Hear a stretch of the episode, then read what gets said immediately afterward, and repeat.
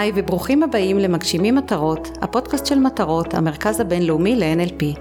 בפודקאסט זה אנו מציגים כלים מעשיים וקלים ליישום שיסייעו לכם לתכנת את המוח שלכם להשגת התוצאות הרצויות לכם. אני מיכל ירון, והפרק היום עוסק בתחושה שכולנו מתמודדים איתה לעיתים, אך שואפים כמה שיותר להימנע ממנה, לטשטש או להעלים. תחושת הכאב. לכאב יש כוונה חיובית עבורנו. זהו מנגנון הישרדותי שבא להתריע מפני סכנה ולהגן עלינו מפני פגיעה. ואולם, חלק מהכאבים שאנחנו חווים אינם קשורים דווקא לסכנה או לבעיה גופנית ממשית, ועדיין הכאבים האלה גורמים לסבל רב, לפגיעה בתפקוד, למתח מוגבר, לחרדה ולהימנעות מפעילויות שיכולות להיטיב עמנו ולעיתים להימנעות גם מפרוצדורות רפואיות חשובות. מסתבר שכאב הוא הגורם מספר אחד לאובדן ימי עבודה, כשאגב בראש הרשימה מוביל כאב הגב שאחראי ל-50% מההיעדרויות ממקומות עבודה. וגם סקרים מראים שאחד מתוך שישה ישראלים סובל מכאב כרוני. לכאב ממושך כזה לאורך זמן רב יש השפעות פיזיות ונפשיות ארוכות טווח שעלולות להביא לפגיעה משמעותית באיכות החיים. נרצה או לא נרצה, הכאב הוא חלק בלתי נפרד מהחיים. הבעיה היא שלא לימדו אותנו מה לעשות איתו, איך להבין אותו, ואיך להיעזר בכלים מנטליים בכדי להפחית אותו ולשלוט בו. אה, על מנת ללמוד איך לא לסבול או לפחות להקל על הסבל ומה ביכולתנו לעשות בכדי לנהל את הכאב במקום שהוא ינהל אותנו נמצאת איתי כאן דוקטור חנה זידנברג, מרצה באוניברסיטת בן גוריון, אחות מיילדת, NLP trainer ובוגרת התוכנית ללימודי גוף נפש של אוניברסיטת ג'ורג'טאון בוושינגטון. בנוסף לניסיונה העשיר מזה 40 שנה כמיילדת וכמדריכת מיילדות, חנה מאמנת ומטפלת בנשים עם אובדני הריון, טראומות בהריון ובאנשים עם כאב כרוני. היי חנה. שלום, בוקר איזה טוב. איזה כיף שאת פה. איזה כיף. אמ, את יודעת, אני מכירה אותך כבר אה, מספר שנים, למדנו גם כמה קורסים ביחד במכללת מטרות. אמ, ואני ככה יודעת אה, די הרבה אני חושבת על מה שאת עושה היום, על שלל עיסוקייך, אבל אה, אני לא יודעת איך הגעת בכלל לעולם הזה של המיילדות. קודם כל ללמוד מיילדות זה מקצוע משנה חיים. זה לא... זה מקצוע משנה חיים, כאילו זה, שינה לי את החיים, פתאום הייתה לי איזושהי תובנה של עצמי, של הגוף של עצמי, של גוף האישה, התובנה שגוף האישה יודע ללדת, זה בגנים שלו, זה, זאת הייתה תובנה מאוד עוצמתית. ו... ומה שקרה לי זה שכבר בקורס מילדות ראיתי את הנשים צועקות, אני מדברת על התקופה שבבית חולים סורוקה המילדות הייתה, אה, הייתה הפרדה, היו, היו וילונות שמפרידים בין החדרים. אה, וכך שיולדת במיטה אחת שמעה את יולדת במיטה עשר והיה מאוד קשה. ומה שאני הבנתי אז שלא יכול להיות שהיולדות צועקות. לא יכול להיות שהיולדות כל כך כואבות. לא יכול להיות שאין לנו מענה לעניין הזה וזה עוד כבר בקורס מיילדות. ואז הייתה לי תובנה שהצעקות הן לא רק מכאב. יש כאב אמיתי בלידה, זה חלק מהלידה. אבל הצעקות הן מפחד, הן מחרדה, הן מאי ודאות. ושם הבנתי שאני חייבת, שבטוח יש כלי שאפשר לעזור לנשים האלה. שאני לא יכולה ככה, או שאני חוזרת לאקדמיה ועוזבת את כל הדבר הזה, או שאם אני נשארת שמה אני מביאה משהו טוב. וזהו, והתחלתי לחפש קורס בדמיון מודרך, והיסטורית למדתי פעם את אמ, למדתי פעם את אה, שיטת אה, למאז' ללידה שהוא בעצם דיבר על הכנות ללידה ועל אה, הרפייה ודמיון מודרך בלידה והוא בעצם היה האבי המייסדים של הנושא הזה של הכנה ללידה.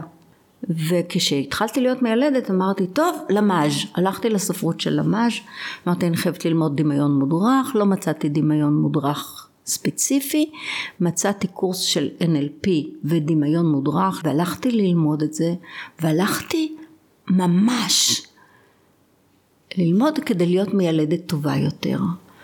וכשביקשו מאיתנו שם להעלות דברים בפרקטישנר משהו אישי להביא משהו אישי לי אין שום דבר אישי אין לי שום בעיה. אני באתי בגלל המילדות זה היה נורא מוזר ושם למדתי שגם יש לי איזה שהן בעיות שכדאי להתייחס אליהן, שכדאי לפתור אותן, זאת אומרת זה פתח, וכשאני אומרת לך שהמיילדות היא מהפך בחיי, זה פתח אצלי ערוץ, כל הערוץ של הגוף נפש נפתח שם, ואני חושבת שבגלל ששילבתי אותו עם ה-NLP אז. אז מה למדת באמת על התמודדות עם כאב? מתוך, ה, מתוך ה-NLP ומתוך העבודה שלך בחדר לידה. בואי נגיד אם יש מקום שהכאב הוא חלק אה, באמת אה, אני... בלתי אין לתוכו זה חדר לידה. כן, אז קודם כל אה, ההבנה שהכאב בלידה הוא לא רק פיזי, היא הייתה, היא הייתה ממש אסימון שנפל, היא הייתה ממש אה, אה, משנה משנה מציאות. איך זיהית בעצם שזה לא רק פיזי? כי אני חושבת ש, שזה איזושהי תפיסה שהיא אולי תישמע אפילו מוזרה לחלק מהאנשים, שהרי יש צירי לידה והתכווצויות של הרחם. אין איך... אישה שלא מפחדת בשעת הלידה, אין אישה שלא מגיעה ללידה בהתרגשות, בחרדה, באי ודאות, באיך זה יהיה, בשאלות על איך תהיה המיילדת שלי, האם אני אסתדר עם המיילדת שלי, אה, מה קורה עם הילדים שלי האחרים בבית, מה יקרה כשאני אגיע הביתה. אז זאת הייתה התובנה שכל ה... כל ה... כאילו התובנה של התפיסה ההוליסטית של, של לידה הוא אירוע הוליסטי, הוא אירוע משפחתי, הוא לא, הוא לא נקודתי בלבד, יש לו השלכות מאוד רבות. וככל שהסביבה והדברים מסביב לא מסודרים ולא מאורגנים, כך אנחנו ראינו, אני בטוחה שיש על זה מחקרים, אני לא יכולה כרגע להגיד לך, אבל אנחנו ראינו שנשים מתעכבות יותר בלידה, שהתהליך הולך יותר לאט, שנשים יותר כואבות, יותר צועקות, יותר יוצאות משליטה, וככל שאת מצליחה לקרקע את האישה, להרגיע אותה, לתת לה מקום בטוח, כך הדבר הזה קורה יותר טוב ויותר נכון. ואז בעצם זה גם מפחית את תחושת הכאב. זה גם להגיד? מפחית את תחושת הכאב. תראי, הנושא הזה של שלושת fight, flight, freeze, אה, הוא גם קשור לחדר לידה וגם קשור לטבע. אה, האיילה שרוצה להמליט, היא תמליט במערה, היא תחפש מקום מסתור בטוח כדי להמליט בו. האישה כל עוד היא לא מסודרת והיא לא במקום בטוח, היא לא מרגישה בטוחה, היא מתקשה להמליט, היא מתקשה ללדת. כן. אוקיי? אה, אז, אה, אז המקום, כאילו הבנתי את זה מחדר לידה והבנתי את זה בכלים של ה-NLP, הבנתי שאני יכולה לתת את המקום הבטוח הזה, שאני יכולה לתת את המקום השקט הזה, שזה ההבדל שיעשה את ההבדל. אז בעצם מה שאת אומרת, אם אני מבינה נכון, זה שעל מנת להקל על חוויית הכאב, אנחנו צריכים לייצר תחושה של ביטחון, לתת את המקום הבטוח הזה. כן, בהחלט כן. תראי זה מעוגן מחקרית, אה, יש שלושה הורמונים שמופרשים בלידה, יש את האוקסיטוצין שהוא גורם להתכווצויות, יש לנו אנדורפינים ויש לנו אדרנלין. ובעצם מצאנו שככל שאדרנלין עולה האוקסיטוצין יוצא, יורד. זאת אומרת שנעשה עיכוב בלידה. ככל שהלחץ והחרדה עולים, כך הפרשת האוקסיטוצין היא פחות טובה. כן. ולמדנו שאנחנו צריכים לתת לאישה, ככל שניתן לה יותר סביבה בטוחה, שקטה ונינוחה, כך הלידה תהיה בדרך כלל יותר קצרה, יותר נוחה, פחות כואבת, יותר מאורגנת. אז אה, אוקיי, אז את אומרת יש פה באמת עניין של אה, איזונים, של אה, השפעות הורמונליות, ואם ניקח את זה גם מחוץ לחדר לידה, חלק מהמאזינים שלנו לא ילדו או לא ילדו כנראה לעולם, לפחות מאזיננו הגברים, וחלק זה אולי רחוק מהם או כבר מאחוריהם, אבל אם ניקח את זה בכלל ככה ב- להקשר הרחב של החיים, של התמודדות עם מצבים של כאב, אז יש עניין של ברגע שאת אומרת אדרנלין, שהוא אחד מהורמוני הסטרס, ברגע שיש עלייה בהורמוני הסטרס, אז זה משפיע גם על חוויית הכאב. ו, ובעצם כן. יכול להעצים את, ה, את הכאב. אמ, אני חושבת, ואני חושבת שזה גם מגובה במחקרים, שזה סוג של מעגל, מעגל קסמים אכזרי, כי ברגע שאמרנו הפחד והחרדה מעלים את רמת הכאב, את חוויית הכאב, אבל אז ברגע שגם כואב יותר, זה אה, בעצמו גם מעצים עוד יותר את הפחד ואת החרדה. המעגל הוא כזה, שיש פחד וחרדה, יש דאגה, יש בעיה של החיים, כולנו חיים כל יום, כל יום, כל היום בסטרס, אוקיי? עכשיו, אה, כשאנחנו מדברים על אירוע, אירועי חיים, אז יש פחד חרדה, כשיש פחד חרדה יש התכווצות של הגוף, יש עלייה ברמת אדרנלין, יש התכווצות של הגוף, הגוף מכווץ ו... אה, ואבוי כואב, נוצר כאב, ואז אוי ואבוי כואב לי, מה זה הכאב הזה? יש פחד וחרדה, אני אלך לרופא, אני... יש פחד חרדה דאגה שגורמת לכאב ושגורמת אוקיי והמעגל הוא מעגל סגור. והמקום הוא להיכנס בתוך המעגל הזה לשבור את המעגל הזה. ואיך שוברים את המעגל הזה? אז קודם כל הסבר וידע. שאנשים יבינו שיש מעגל כזה. שאנחנו צריכים כאן לחתוך את המעגל שחלק מה הגוף צעק כי הוא לא מסוגל יותר, נגיד לא בלידה, בחיים הרגילים, בפיברומיאלגיה, במחלות כאלה. הגוף צועק שהוא כבר לא יכול יותר. לא מקשיבים לו, לא מקשיבים, לא מקשיבים לו, הוא צועק יותר. הוא צועק יותר, אוי ואבוי מה קורה לי? אני, אני נורא חולה, אני נורא מסכנה, אני מפסיקה לתפקד. אני מפסיקה לתפקד וזה יוצר עוד לחץ ועוד מתח וזה שוב זה אותו מעגל. אז המקום של ידע, של להבין שיש כאן מעגל, בעיניי הוא, הוא כברת דרך בתוך התהליך. ואז מגיע המקום של לטפל ב, בסבל הזה שגרם לכאב, באותה בעיה, באותו קושי, לפעמים זה יהיה קושי שקשור בזוגיות, לפעמים זה יהיה קושי שקשור ב, בילדים, לפעמים זה יהיה קושי שקשור בעבודה, זה, זה, יש כל מיני קשיים שאנשים חווים שהם בכלל לא מייחסים את זה לכאב שלהם, הם לא... ז, ז, הם, הם לא מבינים את הקשר, מה פתאום? אין שום קשר, אני בסדר, המשפחה שלי בסדר, מה פתאום, על מה את מדברת איתי?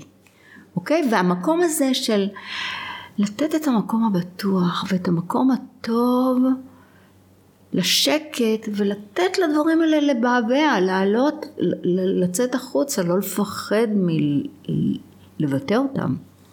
בעצם את מדברת על הקשר הזה של הגוף נפש. אה, אני חושבת שהרבה אנשים, הנטייה שלנו היא לחשוב שאם יש כאב זה בא מהגוף וזה אומר שמשהו מאוד לא בסדר בגוף שזה גם מעורר הרבה את הפחד. ממה שאני ככה אה, למדתי לאורך השנים זה שבעצם חוויית הכאב היא מיוצרת במוח. והמוח אה, בעצם הוא אוסף מידע הוא אוסף מידע גם מהגוף, אבל גם מידע מהסביבה, מדברים שהוא רואה ושומע וחש ומריח, והוא אוסף מידע גם מזיכרונות עבר שיש לנו, ועל בסיס זה הוא מחליט האם לייצר כאב. יש למשל את הדוגמה הזאת של כאבי פנטום, של אנשים שכרתו להם רגל ועדיין ממשיכים לחוש כאב למרות מאותו איבר שכבר לא קיים. זאת אומרת, ו... ובעצם את אומרת הרבה פעמים התחושה של הכאב היא נגרמת או לפחות מועצמת בעקבות גורמים אחרים בחיים שלנו שלא קשורים למצב הגופני בואי, בהכרח. בואי בואי בואי בואי אני, אני אחות במקצועי כן. והמקום הרפואי הוא שמור, וכן, למישהו יש אה, כאב חדש שהוא לא מכיר, אני לא פוסחת על העניין של לבדוק ולראות מה קורה.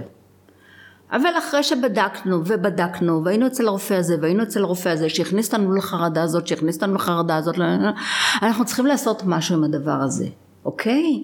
וגם גם בואו נגיד אפילו הסרטן כשלעצמו הוא לא תמיד כואב הוא לא תמיד בא לידי ביטוי בכאב ואנשים באים עם כאבים איומים ונוראיים שזה קשור לא לא רק למחלה, אלא לחוויה, לסיפור שהאדם מספר לעצמו, לאומללות, למסכנות, לאובדן, למחשבה על אובדן של החיים. היא מחריפה את הכאב, היא מקשה יותר. היא אוקיי? אבל שוב, לא נשכח את העניין הזה שכאב, קודם כל נתייחס לכאב ברצינות. הוא מאותת משהו, נראה אותו. אחר כך נשים לב מה הוא מאותת עוד, מה הוא מביא איתו עוד. הייתה אישה ש... שתחקרתי, ראיינתי, כאילו עבדתי איתה ובדקתי איתה מתי מופיע הכאב, בואי, סוג של מיינדפולנס, בואי נסתכל, נתמקד בכאב ונשים לב, נרשום שעות, מתי הוא מופיע, כי החוויה היא שכל הזמן כואב לי, אין, אין רגע שלא כואב לי. באמת אין רגע שלא כואב לך? בואי תתחילי לשים לב לרגע שלא כואב לך.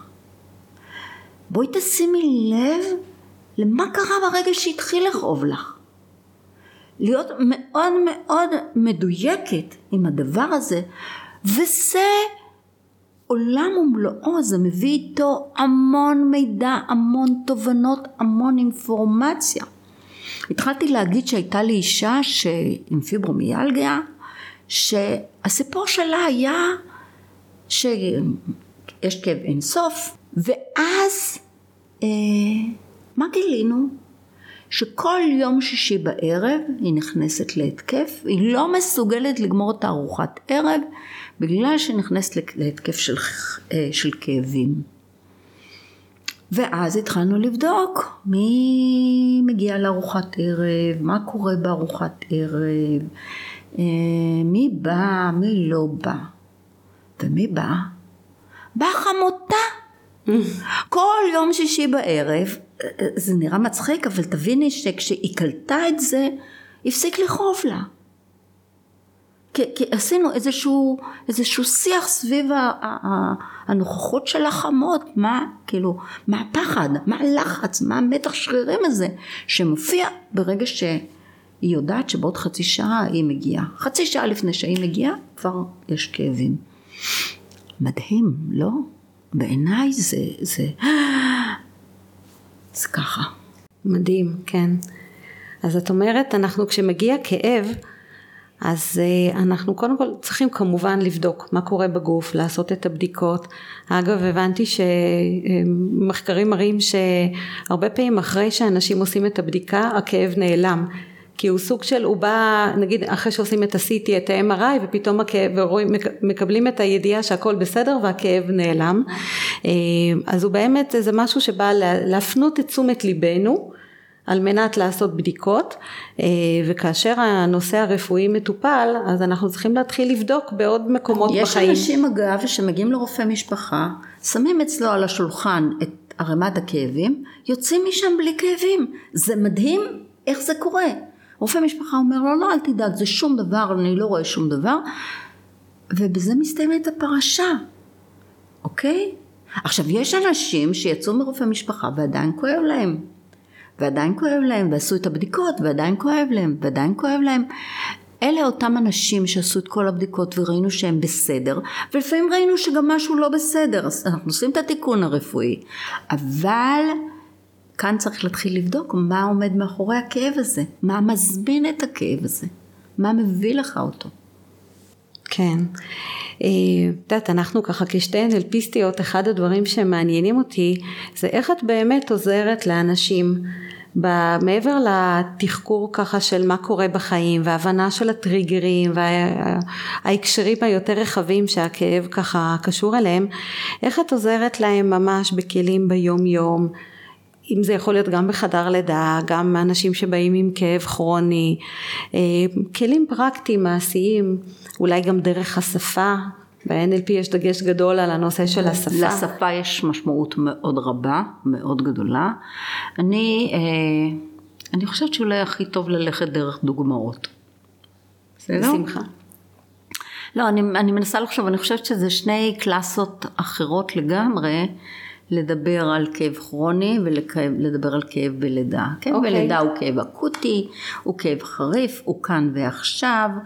אה, אה, וכן, אנחנו יכולים לעזור לאישה בנש... בקרקוע, בעיקר בקרקוע. מה שקורה זה שהיא נכנסת לאיזשהו מעגל של כאב, הרי יש לנו צירים, יש לנו ציר והציר הולך, יש הפסקה ויש עוד ציר.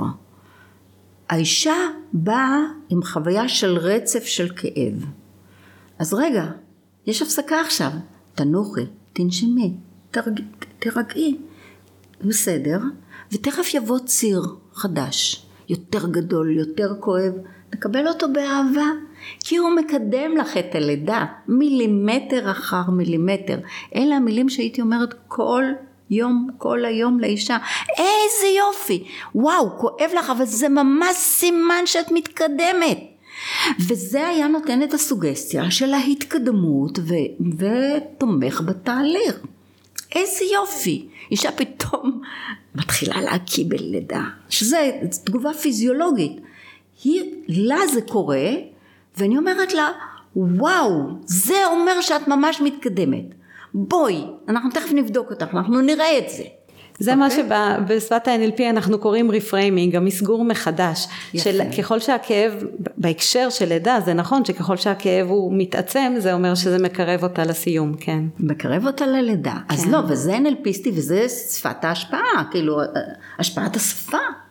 עכשיו הייתה אצלי אישה שהבת שלה חד הורית, באה לגור אצלה, אישה בת שבעים וכמה, והתרסקה לגמרי בריאותית. והיא באה אליי בביטחון, בביטחון מוחלט שיש לה סרטן שהיא גמורה, שהיא תכף הולכת למות, היא ירדה במשקל 20 קילו וכולי וכולי וכולי וכולי. וכשהיא באה אליי, היא בכלל לא האמינה שאני יכולה לעזור לה. וכשהתחלנו לעבוד, פתאום נתתי לה להבין תשמעי, בגילך הפכת להיות לאימא לתינוק. כי את מבינה, היא גרה אצל האימא, אצל הסבתא, עם התינוקת, והיא הייתה עייפה, כאילו, היו צריכות להסתדר ביניהם.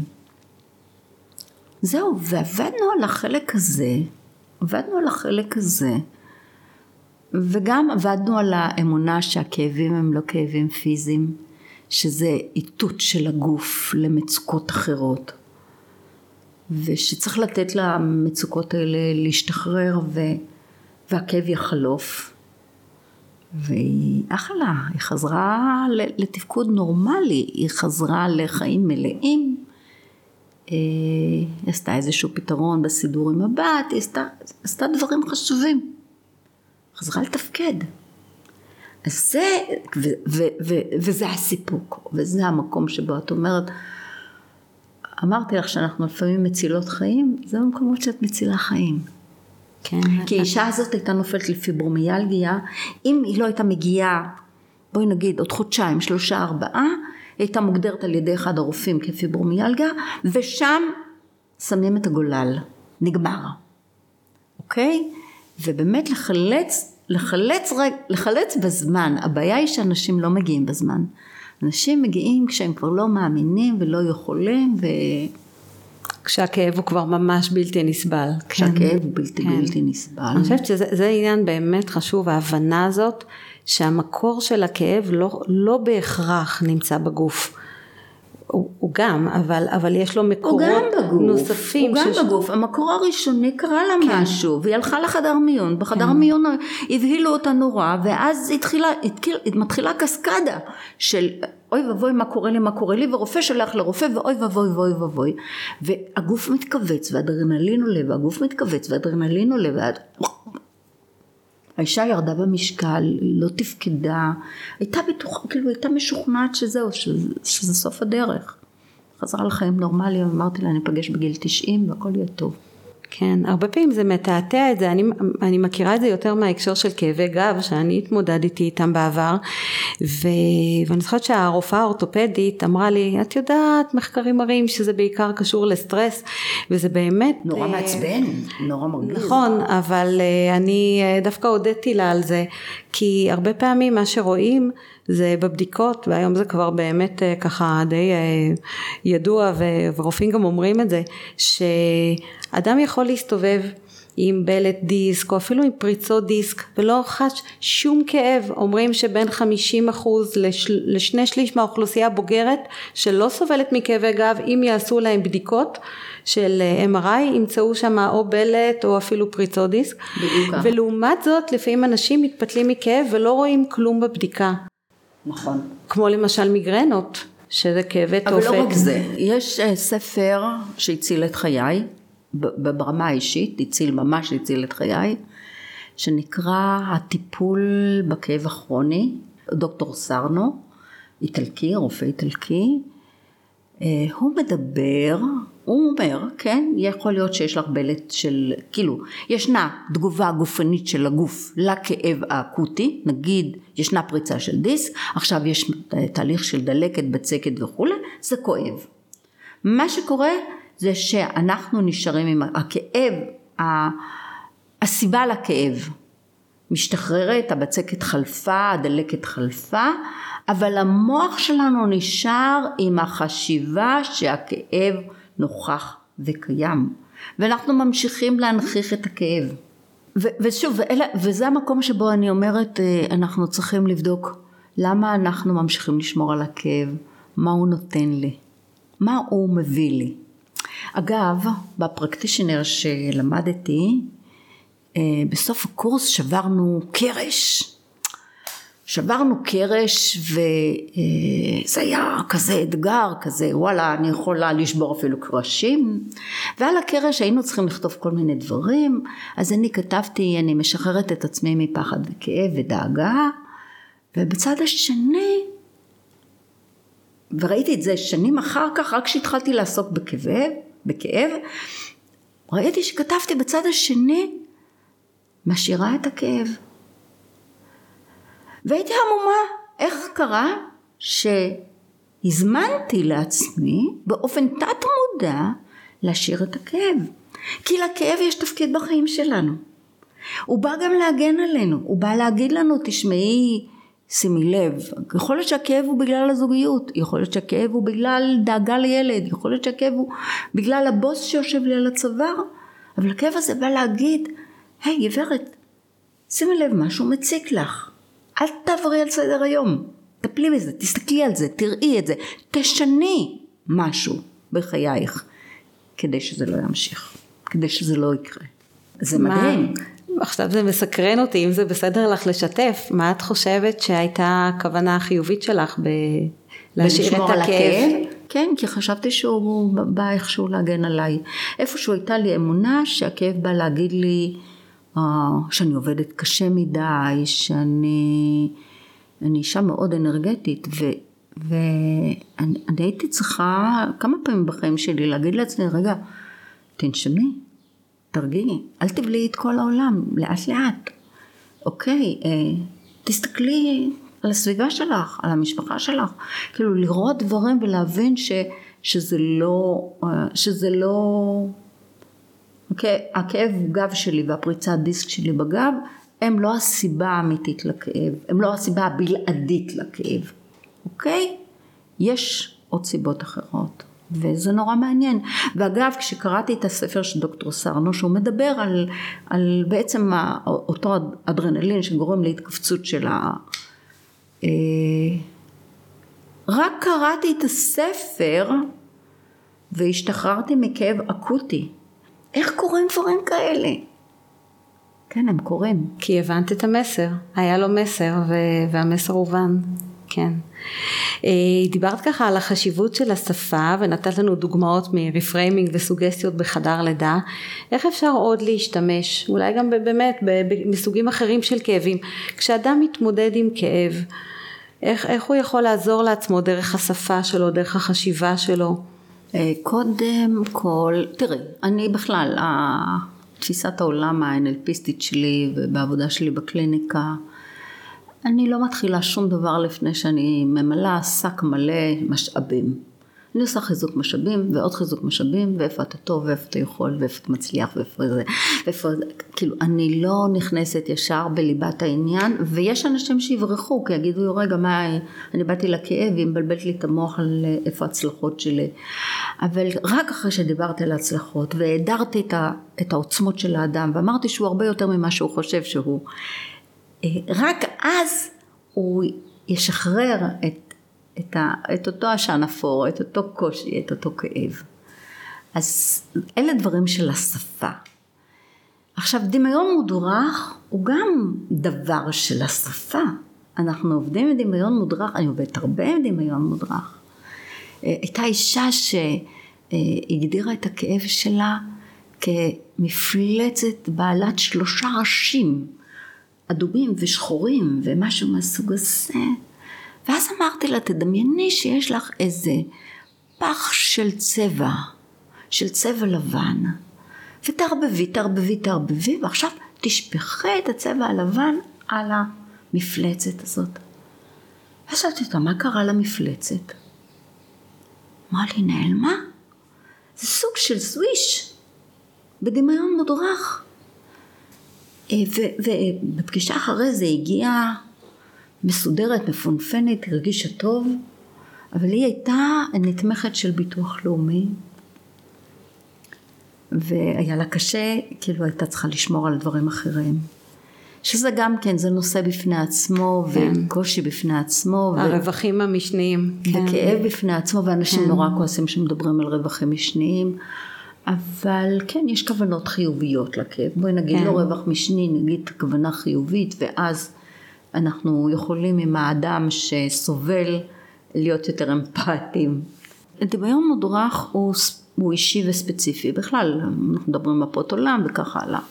הוא אישי וספציפי, ואחרי שעשיתי היכרות עם האדם, ואני יודעת שהוא נורא אוהב להיות בים, נגיד, אוהב בים, זה טוב לו בים, יש כאלה שאת רק אומרת על הים והם מקבלים חלחלה, אז באמת להתאים. אז אני בהחלט יכולה להשכיב אותו על מזרון ים ולהגיד שמישהו, שיזמין מישהו שילווה אותו על המזרון ים, שזה ירגיש בטוח ושירגיש את הגלים וירגיש את הנינוחות.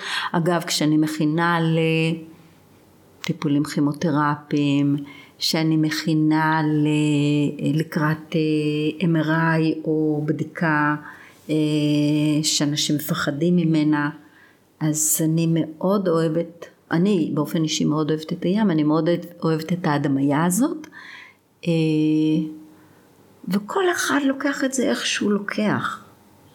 כשעבדתי בחדר לידה הכרתי את תאילנד, לא הייתי אף פעם שם, אבל הכרתי את תאילנד מסיפורי המילדות, היולדות. תספרי לי מקום טוב שהיית בו, מקום יפה שהיית בו. ואז הייתי לוקחת אותה בדמיון מודרך למקום, לאותם שמיים כחולים, לאותו חול צהוב, לאותו אה, שייק עם אננס שהיא שתתה שם על החוף. אוקיי? מכניסה אותה לחוויה, אבל זה באמת מתוך למידה של למי אני עובדת. אוקיי? יש מישהו שזה לא מתאים לו, אבל הוא דווקא אוהב לטפס על הרים, או הוא דווקא אהב לעשות את זה, או, או, או, או בשבילה הדבר הכי כיפי זה שהיא, הנכדה שלה יושבת עליה והיא מחבקת אותה ומספרת לה סיפור. אז תדמייני, תדמייני את עצמך במקום הזה. המקום הזה שעושה לך טוב. כשאני מבקשת את הפרקי זמן האלה, שיתחילו לראות את הפרקי זמן שאין כאב, כשיש כבר פרקי זמן, זה לוקח, זה בתוך התהליך, שיש פרקי זמן שאין כאב, מה קורה שם? מה קורה שם אחר? שאין כאב. אה, כי הייתי, כי הנכדה שלי הייתה, וישבתי וסיפרתי לה סיפור. יופי. אז זה בשבילי פרנסה ל- לעשות עם זה דמיון מודרך. זה בשבילי אוצר לעבודה חדשה. כן, אז את אומרת בעצם למאזינים, כשמי שמתמודד עם כאב, אה, אחרי כמובן בירור רפואי וכמובן אה, טיפול בכל מה שצריך ברמת הגוף, זה לשבת ולחשוב עם עצמי מה עושה לי טוב, איפה אני רגועה, איפה אני בטוחה. אה, מתי כואב לי ומתי לא כואב לי. מתי לא כואב לי או מתי פחות כואב לי, מה יהיה שם, ואז להביא את המאפיינים האלה בדמיון, לדמיין כאילו אני נמצאת שם, לא חשוב אם זה בים, בתאילנד, מחבקת את הנכדה, כל הדוגמאות ככה שנתת, אה, לדמיין בזמן הכאב לדמיין כאילו אני עכשיו במקום הבטוח הרגוע שלי ו- ועצם וגם, הדמיון וגם נשימות וגם אה, אוקיי תרגילי נשימה אנחנו עושים גם היגדים חיוביים אני בסדר אני מסתכלת על הכאב ואני מבינה שהוא בא להגיד לי משהו, כאילו אני, אני, אני מלמדת אותם להגיד היגדים חיוביים. אוקיי, okay, אז זה מאוד חשוב. אז את אומרת, אני בסדר, אני מבינה, אני, אני מסתכלת על הכאב. כואב לי כרגע, כואב לי כרגע במערכת העיכול, עולה לי, קשה לי, אני לא יודעת מה. אז אה, אה, בסך הכל אחרי שאני בודקת איתה, שזה גם חולף, נכון? זה קורה, זה נורא מפריע וזה חולף. אז בואי רגע נסתכל על זה ונגיד קודם כל זה זמני, הכל זמני, הכל ארעי, זה חולף, בסדר? בואי נבדוק מה עזר לך קודם ובואי נגיד לעצמנו היגדים, בסדר זה עוד מעט חולף לי, אני התיישבתי, אני התיישרתי, אני בסדר, כאילו, עכשיו היגדים החיוביים זה, זה אדם אני נותנת להם ליצור בעצמם את הרשימה של ההיגדים שלהם, אני לא יוצרת אותם, לכן אני אפילו מתקשה להגיד לך אותם כרגע, כי mm-hmm. כל בן אדם יש לו את ההיגדים שלו, שיעצימו אותו, שיעזרו לו, שיגידו לו שהוא יכול, שזה אפשרי, מה שלא, הייתה לי מטופלת שאמרה, מה שלא יהיה יהיה בסדר, יופי, נהדר, תחזרי על זה, דברי את זה, ת... כשכואב לך, תגידי לעצמך, מה שלא יהיה יהיה בסדר, אני מסתדרת, אני עוברת את זה, אני מתגברת את זה. אהבתי שאמרת קודם משהו על זה, אני רואה את הכאב ואני יודעת שהוא יחלוף. זאת אומרת, יש פה איזשהו מקום שאני מקבלת את זה שעכשיו כואב לי, אני לא נלחמת בזה, ו- ואני מזכירה לעצמי שזה זמני, שזה יחלוף, כי, כי באמת יש הרי, אחד הדברים שמחקרים מראים, זה כשאנחנו מתנגדים לכאב, אז זה אפילו מעצים את, ה- לא את המצוקה. לא רק זה, החוויה היא שכשכואב לי, שזה יכאב לי לנצח. החוויה האנושית שכשכואב לי זה יכאב לי לנצח, אוי מעכשיו, זה כאילו לכל החיים. וצריך להזכיר לאנשים, נכון, אתה עכשיו חולה, יש לך קורונה, זה חולף. אתה לא נשאר, אתה לא נשאר ככה כל הזמן. זה משתנה, זה כל הזמן משתנה. זה, זה חוויה נורא משמעותית, ש, זה תפיסה נורא משמעותית שכשאדם תופס אותה, חווה אותה, זה, זה מרפא אצלו משהו, זה משחרר. את מבינה שאני, נגיד שהיה לי אז את הכאבי גב, שלוש שנים כאב לי הגב. האמנם שלוש שנים באמת ברצ... בחוויה שלי? כן, שלוש שנים כאב לי הגב. כי לא הקשבתי לעצמי. כי לא הקשבתי מה קורה שם. האם שלוש שנים כאבו, כאב לי הגב? האם לא היו שם פרקים של שקט? בטח שכן, לקחתי הרי משככי כאבים. אז היו פרקים של שקט. לא ראיתי אותם. לא יכולתי ליהנות מהם. לא יכולתי לחוות אותם. וכשאני מורידה את התודעה למקום הזה, יש אה, אגב אה, יצא לי ככה לשמוע על כל מיני מחקרים שנעשו שהם אה, מדברים על, על מראים איך הציפייה שלנו לכאב מעצימה את חוויית הכאב. ברור.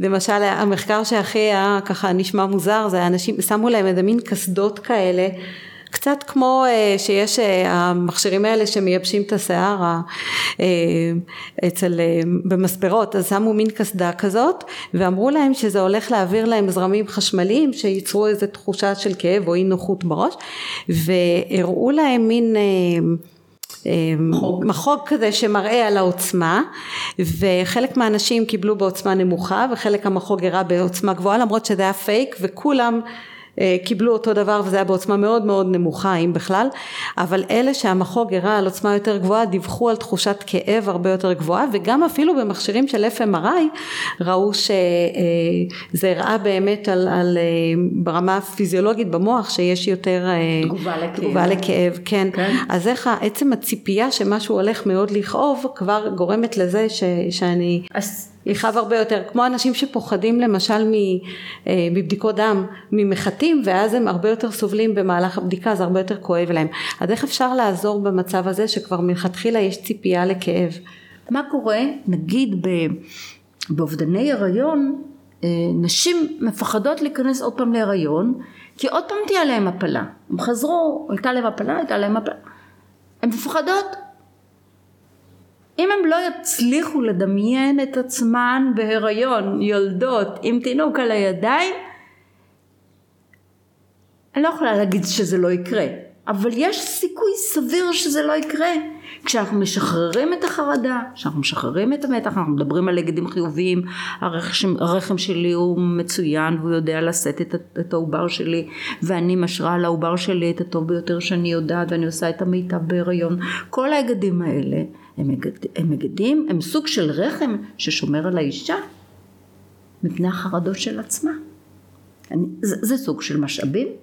זה, זה אותו רחם שמכיל טונה של משאבים. אז בואי תלמדי אותנו איזושהי הנחיה קצרה שאולי המאזינים שלנו יוכלו לתרגל אם יש משהו שכואב להם כרגע הם יוכלו לתרגל את זה בזמן אמת ואם לא אז יהיה להם את זה לפעמים שהם יזדקקו בעתיד או שהם יוכלו ללמד אפילו מישהו אחר. שאני אפעיל עלייך רגע? כן יאללה.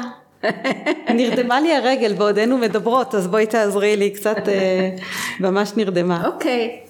אז בואי ככה אנחנו נעשה סוג של מדיטציה קצרצרה רק רק ל... לחוות את החוויה. את מזמין... יודעת מה, אני אדבר איתך, אני אדבר על זה רגע תיאורטית, ואם תרצי נחווה את זה, ואם לא, אז לא. אז נגיד העניין הזה של הקרן של האור, אה, קודם כל, אה, אני כמטפלת, ככלי, צריכה להיות אה, בעצמי נקייה מדאגות, חרדות וזה, וגם אני בן אדם, ויש לי סל של דאגות, חרדות וכולי. אז אני צריכה לעשות איזשהו תהליך, אני עושה אותו במקביל עם המטופל, תהליך של ניקוי, של ניקוי המערכת. ואותה קרן של אור שנכנסת מהראש, ממלאה, ממלאה את הגוף, ממלאה את הלב, הלב שמלא באהבה והיא נמהלת עם מה שהלב מביא, אהבה, חמלה, כבוד ועוד כל מיני דברים שהמטופל שלי צריך כמו ביטחון עצמי או כמו שקט, כמו רוגע, אני מכניסה לתוך המקום, זהו, וזה, הקרן הזאת ממשיכה ומתפשטת לכל תא ותא בגוף. ויוצא החוצה עשן אפור שחור מלא, שאיתו יוצאת הדאגה והחרדה והכאב. ואנחנו עושים מין שטיפה כזאת מספר פעמים, עוד פעם, עוד פעם קרן האור נכנסת מהקרקפת, עוברת דרך הגוף, מתמלאה בלב עם אהבה, חמלה, כבוד, נתינה, טה טה טה טה טה טה, מתפשטת לכל הגוף ויוצאת החוצה בתור קרן אפורה שחורה. אני עושה את זה מספר פעמים, עד שאני מרגישה שהמטופל שלי וגם אני בשלה לשלב הבא. ואז אותה קרן של אור באה ונכנסת מהלב ונכנסת לאותו איבר, נגיד אם יש לה סרטן שד או אם יש לה סרטן של הלבלב או לא חשוב עם מה היא באה, אני מעבירה את הקרן הזו ואני נותנת לה שם לעשות עבודה ולהרגיע את המקום ולמוסס כל כאב וכל מכאוב אוקיי? ולשחרר את כל מה שלא מתאים למקום הזה, אוקיי? ושוב, כל מה שצריך להוציא החוצה, אנחנו מוציאים החוצה, מפרשים החוצה. מוציאים עם הנשיפה? עם של להעביר החוצה? עם הנשיפה. עכשיו תראה, בהתחלה זה לאט, עד שהבן אדם, עד שהאדם קולט את התהליך, ואחר כך זה הולך מהר, כי אני רק אומרת, נכנס מהראש, מגיע אל הלב, הוא כבר יודע שהוא מתמלא בכל הדברים, בכל התכנים, אה, ואני מעבירה את זה לכל חלק וחלק בגוף. ו, ובסוף אני מסיימת את התהליך שאתה מרגיש שהקרן ככה נכנסת פנימה והיא ממלאה כל תא ותא בגוף והיא יוצאת החוצה דרך האור, מופרשת החוצה דרך האור ועכשיו את מוארת ומאירה, ויש בך אור שמפיץ, שאת מפיצה לאנשים אחרים גם, ואנשים יוצאים מהדבר הזה באיזו תחושה של, של נשימה עמוקה, של פתאום משתחרר משהו, וזה לא, כאילו אני היום עובדת עם זה הרבה, זה בא מרפואת הלב הפתוח. באמת מהמם, והנה יש למאזינים שלנו עוד כלי לעבוד איתו, מעבר לכל הדברים שאמרת. אה, חנלה, אני רוצה לשאול אותך ככה, לקראת אה, סיום, אם יש לך עוד איזה משהו בהקשר הזה של כאב, איזשהו טיפ, משהו ככה עוד שחשוב לך, איזה מסר להעביר לאנשים שמקשיבים לנו ומתמודדים עם זה, אולי כל הזמן, רוב הזמן, חלק מהזמן, מדי פעם, או מכירים אנשים בסביבתם שמתמודדים עם כאב. אנשים לא מקשיבים לרגשות של עצמם, אנשים דוחקים דברים, וכשזה צף, אז זה צף בגדול. זה עולה וזה גולש וזה הורס. ואני עם השנים, ככל שלמדתי יותר להקשיב לעצמי, לגוף שלי, שכואב לי עכשיו, אז רגע אני צריכה לנוח. או אה, קודם דיברתי איתך על אה, נהיגה בכביש, אז היום הכביש המטורף, הוא יוצר אצלי מתח נורא גדול בנהיגה. אז אני צריכה לדעת שאני מוכנה, אני מתארגנת מראש, אני... כבר יש לי איזושהי אסטרטגיה חדשה להתמודד עם הדבר הזה. כי מה שהיה קורה, נגיד, הייתי נכנסת לכביש והייתי חוזרת הביתה ואני מרוסקת, הגוף שלי לא עומד בעומס, ולא הייתי מקשרת בין הדברים. היום אני יודעת לקשר. אם אני לא אשן טוב לפני כן, ויש לי מחר נסיעה ארוכה, ואני לא מתארגן כמו שצריך, זה יקרה. אם יש לי יום עבודה שהוא נורא נורא קשה, ויש סיכוי שיכאב לי הגב, כי ככה הטבע עובד. זה לא, זה לא אומר שאני חולה, זה לא אומר שלא... תנעלי נעליים נורמליות, תתארגני ותלכי לקראת ותחשבי איך תעשי הפסקות באמצע היום. פשוט להיות מודעת. זאת אומרת, השורש של כל, של כל הדבר הזה, זה ככל שהמודעות שלנו לעצמנו תהיה גבוהה יותר, המודעות לכאב תהיה גבוהה יותר, המודעות לצרכים שלי, מה אני צריכה, יהיו גבוהים יותר, ככה איכות החיים שלי תהיה טובה יותר. אמן. אמן ואמן. זה, זה באמת העניין של לנהל את הכאב במקום שהוא ינהל אותנו. אכן, בדיוק כך. אז חנה, דוקטור חנה זיידנברג, תודה רבה רבה רבה על כל הידע והטיפים והתובנות החשובות האלה. תודה רבה. אה, ואני רוצה ככה להגיד אה, גם אה, תודה למאזינים שלנו וגם לספר שבקרוב תתפתח במטרות השתלמות של NLP רפואי. ואם אתם מאמנים, מנחים, מטפלים, אנשי מקצועות הבריאות ורוצים כלים אפקטיביים לליווי אנשים שמתמודדים עם כאבים או עם אתגרים בריאותיים אחרים, ההשתלמות הזאת היא בדיוק בשבילכם. מידע נוסף תוכלו למצוא בתיאור הפרק באפליקציה וחשוב לנו גם שהמידע הזה יגיע לכמה שיותר אנשים. אה, אתם ודאי מכירים אנשים שמתמודדים עם כאבים, אז נשמח שתשתפו גם אותם, כדי שזה יוכל לעזור גם להם.